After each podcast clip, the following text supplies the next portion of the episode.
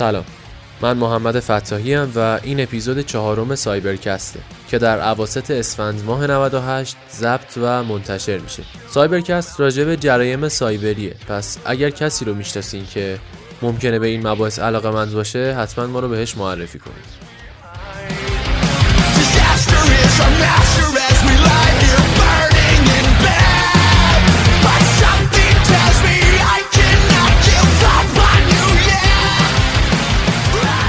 تا اول اپیزوده من یه سری چیزا رو بگم. یه سری نکاته که گفتم اگر بدونید شاید بهتر باشه. این سه چهار تا اپیزود اولی که ما از سایبرکست منتشر کردیم از جمله همین اپیزود. ما سعی کردیم که جنبه های مختلف حک و امنیت رو و یا همون جرایم سایبری رو تو این سه چهار تا اپیزود نشون بدیم. اگر اپیزودهای قبلی هم گوش داده باشید شاید خیلی از لحاظ روایی داستانه جذابی نداشته باشه. همین اپیزود هم همین جوریه. یه داستانی دارن که ما سعی کردیم که جذاب باشن. یعنی سعی کردیم این مفاهیمی که می‌خوایم بگیم و این جنبه های مختلف رو با یه داستان جذابی بیان کنیم. ولی توی این اپیزود سه چهار تا اپیزود اول شاید اون بخش آموزشیش یه خورده مهمتر باشه. اینکه بدونیم اصلا چه جنبه هایی داره چه بودهایی داره. مثلا اگه دقت کرده باشید ما اول استاکسنت رو داشتیم که یک بد افزاره که تونست فیزیکی باشه تونست به ماشینالا دسترسی پیدا کنه. بعد انونیمس رو داریم که اصلا جنبش های خیلی بزرگی داشته بزرگترین گروه هکریه. بعد دارک وب رو داشتیم که اصلا بودهای مختلفش رو بررسی کردیم. و الان هم یک هک از بانک رو داریم با هم که بررسی می‌کنیم. من سعی کردم که این سوژه هایی که انتخاب می‌کنم بتونه جنبه های مختلف رو نشون بده. ولی از اپیزود بعدی این یه خورده برعکس میشه. یعنی هم داستانه هست هم یه بخشای اطلاعات مربوط به حق و امنیت که خب لازمه توی پادکست باشه. یعنی پادکست ما با همین هدف اصلا داره میره جلو. منتها این سه چهار تا اپیزود اول فرقش اینه که یه خورده این بخش آموزشی بیشتر بود. امیدوارم که این سه چهار تا رو گوش کنید. از جمله همین اپیزود اینا رو کامل گوش کنید و از اپیزود بعدی با ما همراه باشید.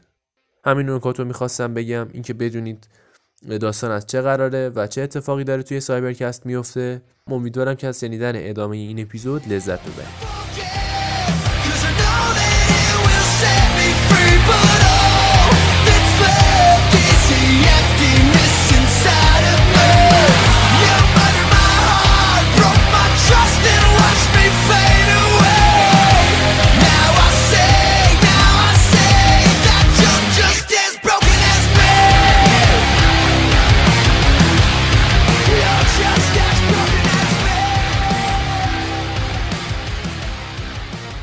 الان دیگه تقریبا هممون می‌دونیم که هکرهای روسی هم ماهرن هم خیلی می‌تونن خطرناک باشن.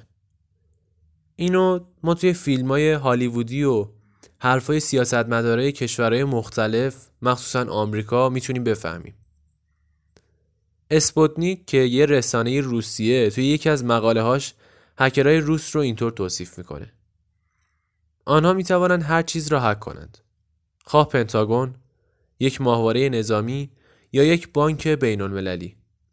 آنها حتی می توانند بر نتایج انتخابات ریاست جمهوری کشورها کامل تأثیر بگذارند. ما هم تو این اپیزود قرار راجع به یکی از همین هکرها صحبت کنیم. یه هکر که توی سن پترزبورگ به دنیا اومده، همونجا زندگی می‌کرده و با اینکه رشتش میکروبیولوژی بوده انگار و کامپیوتر رو صرفا به عنوان یه سرگرمی دنبال می‌کرده ولی هنوز که هنوزه یکی از بنیانگذاران هک مدرن محسوب میشه. هکری که تونست ده میلیون دلار از یک بانک بین المللی توی آمریکا بدزده و به جیمز باند هکرها معروف شه. ولادیمیر لوین. تقریبا میشه گفت هر سال چندین دزدی چند میلیون دلاری از بانک های بین المللی که توی اروپا یا آمریکا هستن انجام میشه صورت می‌گیره. که معمولا هم یه درصد قابل توجهی از اونا مربوط میشه به مسائل شبکه و به قول خودمون همین جرایم سایبری. ولی چی میشه که ما به عنوان سوژه این اپیزود میریم سراغ ولادیمیر لوین و سرقتش از سیتی بنک سال 1994 که این سرقت هم اتفاقا توی همون سال انجام میشه با آقای یوجین شولز که یه متخصص امنیتیه تو شرکت اسارای اینترنشنال با این آقا مصاحبه میشه و اتفاقا بحث اونجا به همین نوع جرایم می‌رسه. یعنی این دزدی های چند میلیون دلاری از بانک به وسیله شبکه. حالا چه فیزیکی چه دیجیتالی. خبرنگار دقیقا این سوال رو از آقای شولتز می‌پرسه که آیا این اتفاق می‌تونه بیفته؟ و ایشون جواب میده که بله. سالانه چند ده سرقت از بانک ها صورت می‌گیره؟ البته سرقت های میلیون دلاری. که ما راجع به اونا چیزی نمیشنویم. چون که مؤسسات مالی حاضرن هر کاری بکنن تا علیهشون تبلیغات نامطلوب صورت نگیره. از شانس بعد سیتی بانک بزرگترین دزدی اون سال و شاید اون دهه علیه این بانک آمریکایی صورت می‌گیره. و این بار هم خبرنگارها و هم مسئولین تمام تلاششون رو می‌کنن تا اطلاعات این سرقت به طور کامل در اختیار مردم قرار بگیره. البته با این که جایی به طور رسمی نیومده که رقبا هم توی این قضیه دست داشتن ولی گزارش ها رو که می‌خونیم توی تمام گزارش ها یه خلا دیده میشه که میشه حد زد یه سری از رقبا یا حتی دشمنای سیتی بنک توی این افشاگری ها احتمالا تمام تلاششون رو کردن و چیزی که هم نذاشتن. کاری نداریم. این قضیه باعث شد که دزدی از سیتی بانک بشه یکی از اولین و بزرگترین پرونده های سرقت از بانک از طریق شبکه که هم توی رسانه ها اینطور مطرح میشه و هم برای اف انقدر جدی میشه. ولی نکته دیگه که نظر منو جلب کرد برای این اپیزود این بود که روش سرقت آقای لوین به نظر من خیلی می‌تونه جالب باشه. با اینکه یه سری از هکرها ادعا کردن که پیدا کردن این آسیب پذیری و نفوذ و اینا کار شخص آقای لوین نبوده ولی به هر حال اتفاقی که افتاده تو اون سال اتفاق بزرگی به حساب می اومده حالا جلوتر کامل راجبش صحبت می‌کنیم سال 1994 سیتی بانک ادعا می‌کنه که ده ممیز هفت میلیون دلار از حسابهای مختلف بانکش دزدیده شده. مهندسای امنیتی بانک با کمک یه سری از مهندسای شبکه که این database ها و سرورهای مختلف بانک که مربوط می شده به پرداخت الکترونیک زیر دستشون بوده خیلی زود می‌فهمن که این پول ها به یه سری حساب fake که توسط افراد مختلفی هم ساخته شده بوده انتقال پیدا کرده. منظور از فیک هم همون چیزه هویت افراد دارم میگم دیگه نه خود حساب بانکی. خلاصه حسابا رو پیدا می‌کنن و می‌فهمن که این حسابا مربوط میشه به چند تا کشور مختلف که کشوراش می‌شدن فنلاند، هلند، آلمان و اسرائیل. بعد از اینکه اینا رو می‌فهمن سریع به مسئولای امنیتی همون کشورها خبر میدن و سه نفر که در حال برداشت اون وجه منتقل شده از سیتی بانک بودن دستگیر میشن. این سه نفر یکیشون توی تلاویو دستگیر میشه. یکیشون توی روتردام و یکی دیگه هم توی سان فرانسیسکو. البته بعدا معلوم میشه که از کسی که توی سان فرانسیسکو بوده بازجویی کردن و تونستن مشخصات اون دو نفر دیگر هم پیدا کنن. بازجویی از این سه نفر شروع میشه و تحقیقات میره به سمت یک برنامه نویس روسی به اسم ولادیمیر لوین. لوین یه ریاضیدانه که البته دکترای میکروبیولوژی داره یعنی تو این زمان زمین ریاضیدانه. و اون موقع توی یه شرکت مدیریت شبکه به اسم ای او ساترن به عنوان مدیرعامل شبکه و برنامه نویسی مشغول به کار بوده. این سمتی که داشته یکم عجیب غریب اسمش ممکنه. شاید ما خیلی نشیده باشیم. ولی عنوان دقیقش اینه Network and Programming Management. که فکر می‌کنم با توجه به کاربری شرکت احتمالا یه پست مدیریتی مربوط به برنامه نویسی خود شبکه. کاری نداریم. FBI میره دنبال اینکه یه جوری این آقای لوین رو بکشه به آمریکا و محاکمش کنه. ولی از اونجایی که لوین توی سن پترزبورگ بوده دولت روسیه درخواست ایالات متحده رو رد می‌کنه. مثل اینکه قانون اساسیشون این قضیه استرداد شهروندا به کشورهای دیگر رو رد می‌کنه. نمی‌دونم استرداد اینجا کلمه درستیه یا نه ولی منظور اینه که دولت روسیه مطابق قانون اساسیش عمل می‌کنه و لوین رو برای محاکمه به آمریکا نمیفرسته. با این فاز که اصلا به ما ربطی نداره. سیتی بنک توی نیویورک این بچه هم که اینجاست اصلا دلمون نمی‌خواد تحویلش بدیم. خلاصه زمان میگذره و مارس 1995 پلیس انگلیس یعنی اسکاتلند یارد لوین که از مسکو اومده بوده لندن رو تو فرودگاه استنشته دستگیر می‌کنه. لوین سریعا بازداشت میشه و مامورین اسکاتلند یارد تلاش می‌کنن که به صورت خیلی امن و قانونی لوین رو به FBI تحویل بدن. وقتی این اعلام میشه به طور رسمی توی دادگاه اعلام میشه. البته توی دادگاه که هنوز دادگاهی برای محاکمش تشکیل نشده بوده. منظور دادگاهی که برای اون جلسه که برای تصمیم گیری لوین صورت گرفته. و خبرش به بیرون درس پیدا می‌کنه. وکلای لوین شروع می‌کنن به نامنگاری های مختلف و خلاصه می‌زنن به آب و آتیش تا لوین به آمریکا نره. چون می‌دونن اگه بره اونجا احتمالا جریمه سنگینی رو داره. هم از لحاظ مالی هم ممکنه از لحاظ زندان و اینجور مجازات ها. ولی درخواستشون رد میشه. و بالاخره بعد از دو سال در حالی که لوین هنوز تحت بازداشت دولت انگلیس بوده توی بازداشت موقت بوده توی جوان سال 97 تمام کارا انجام میشه و لوین توی سپتامبر 1997 به بازداشت ایالات متحده در میاد. خلاصه بعد از چند سال توی منطقه جنوبی نیویورک یه دادگاه به صورت محلی برگزار می‌کنن و طی این دادگاه لوین فقط به یک مورد دزدی به مبلغ 3 ممیز 7 میلیون دلار اعتراف می‌کنه. بقیهش هم گردن نمی‌گیره و بعد از این توی فوریه 98 بعد از بررسی مدارک و شواهدی که علیهش بوده با توجه به این اعترافی هم که کرده بوده لوین رو به سه سال زندان و پرداخت دو ممیز چهار میلیون دلار محکوم می‌کنن شاید زندانش یه خورده عجیب باشه. گرچه رقمه واقعا بالاست منتها آدم حس می‌کنه که زندانه انگار خیلی هنوز اونجوری که باید نیست ولی خب اون موقع هنوز این چیزی بوده که براشون انگار جدید بوده. بگذاریم بعد از این اتفاقات با اینکه لوین آزاد میشه یعنی لوین آزاد می‌کنن و با اینکه به دو ممیز چهار میلیون دلار پرداخت پول نقد به بانک محکوم بوده ولی سیتی بانک ادعا می‌کنه که فقط 400 هزار دلار بهش پرداخت شده. بعد این سرقت هم مسئولین امنیتی سیتی بانک میگن که ما firewall ا رو upgrade کردیم سیستمای امنیتی رو ارتقا دادیم و بعد از این ماجرا هم یک روش پرداخت الکترونیکی جدید ارائه کردیم که احتمالا این روزا خیلی باید برای ما آشنا باشه.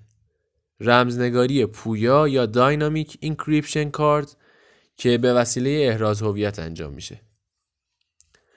مقامات آمریکایی که درگیر این پرونده بودن میگن که لوین از سمتش توی AO Saturn برای پیدا کردن آسیب پذیری و نفوذ استفاده کرده. ولی هیچ وقت جزئیات این ماجرا رو نشد. یعنی نمی‌دونیم که جزئیاتش چی بوده.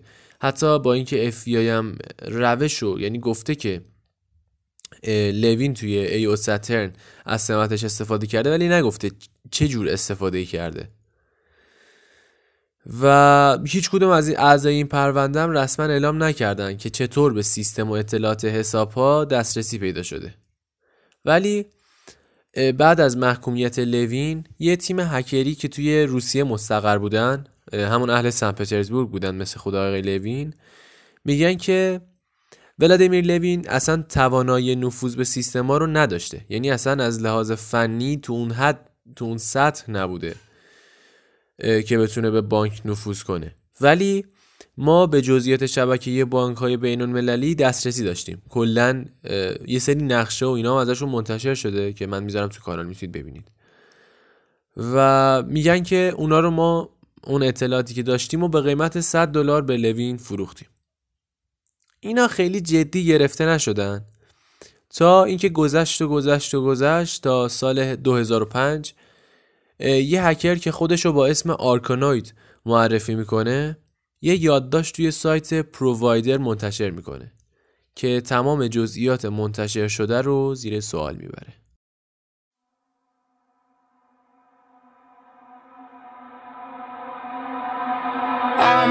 Friends are heathens, take it slow. Wait for them to ask you who you know. Please don't make any sudden moves. You don't know the half of the abuse. All my friends are heathens, take it slow.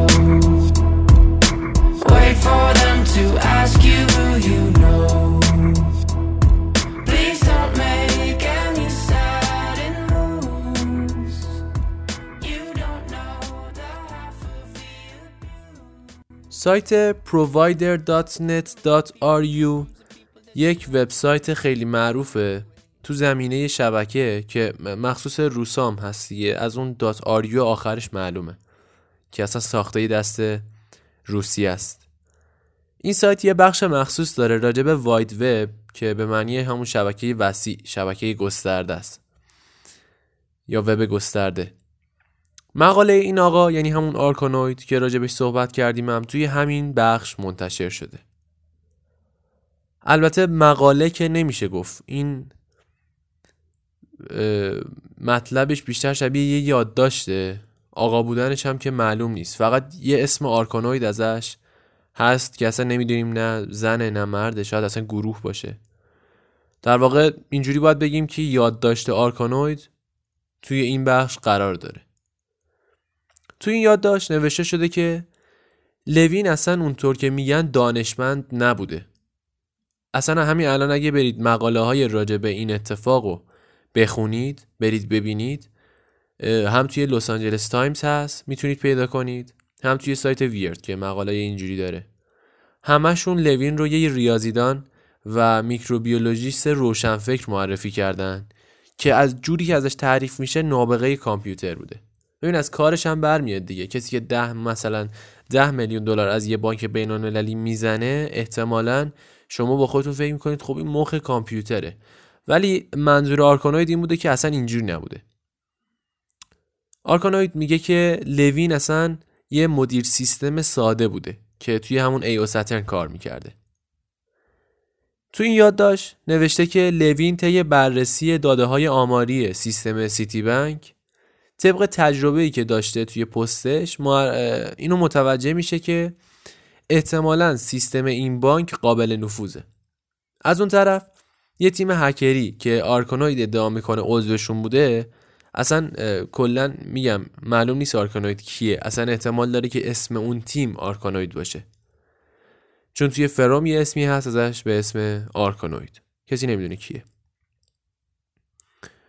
یعنی نمی‌دونیم پشتش کیه دیگه؟ بگذاریم.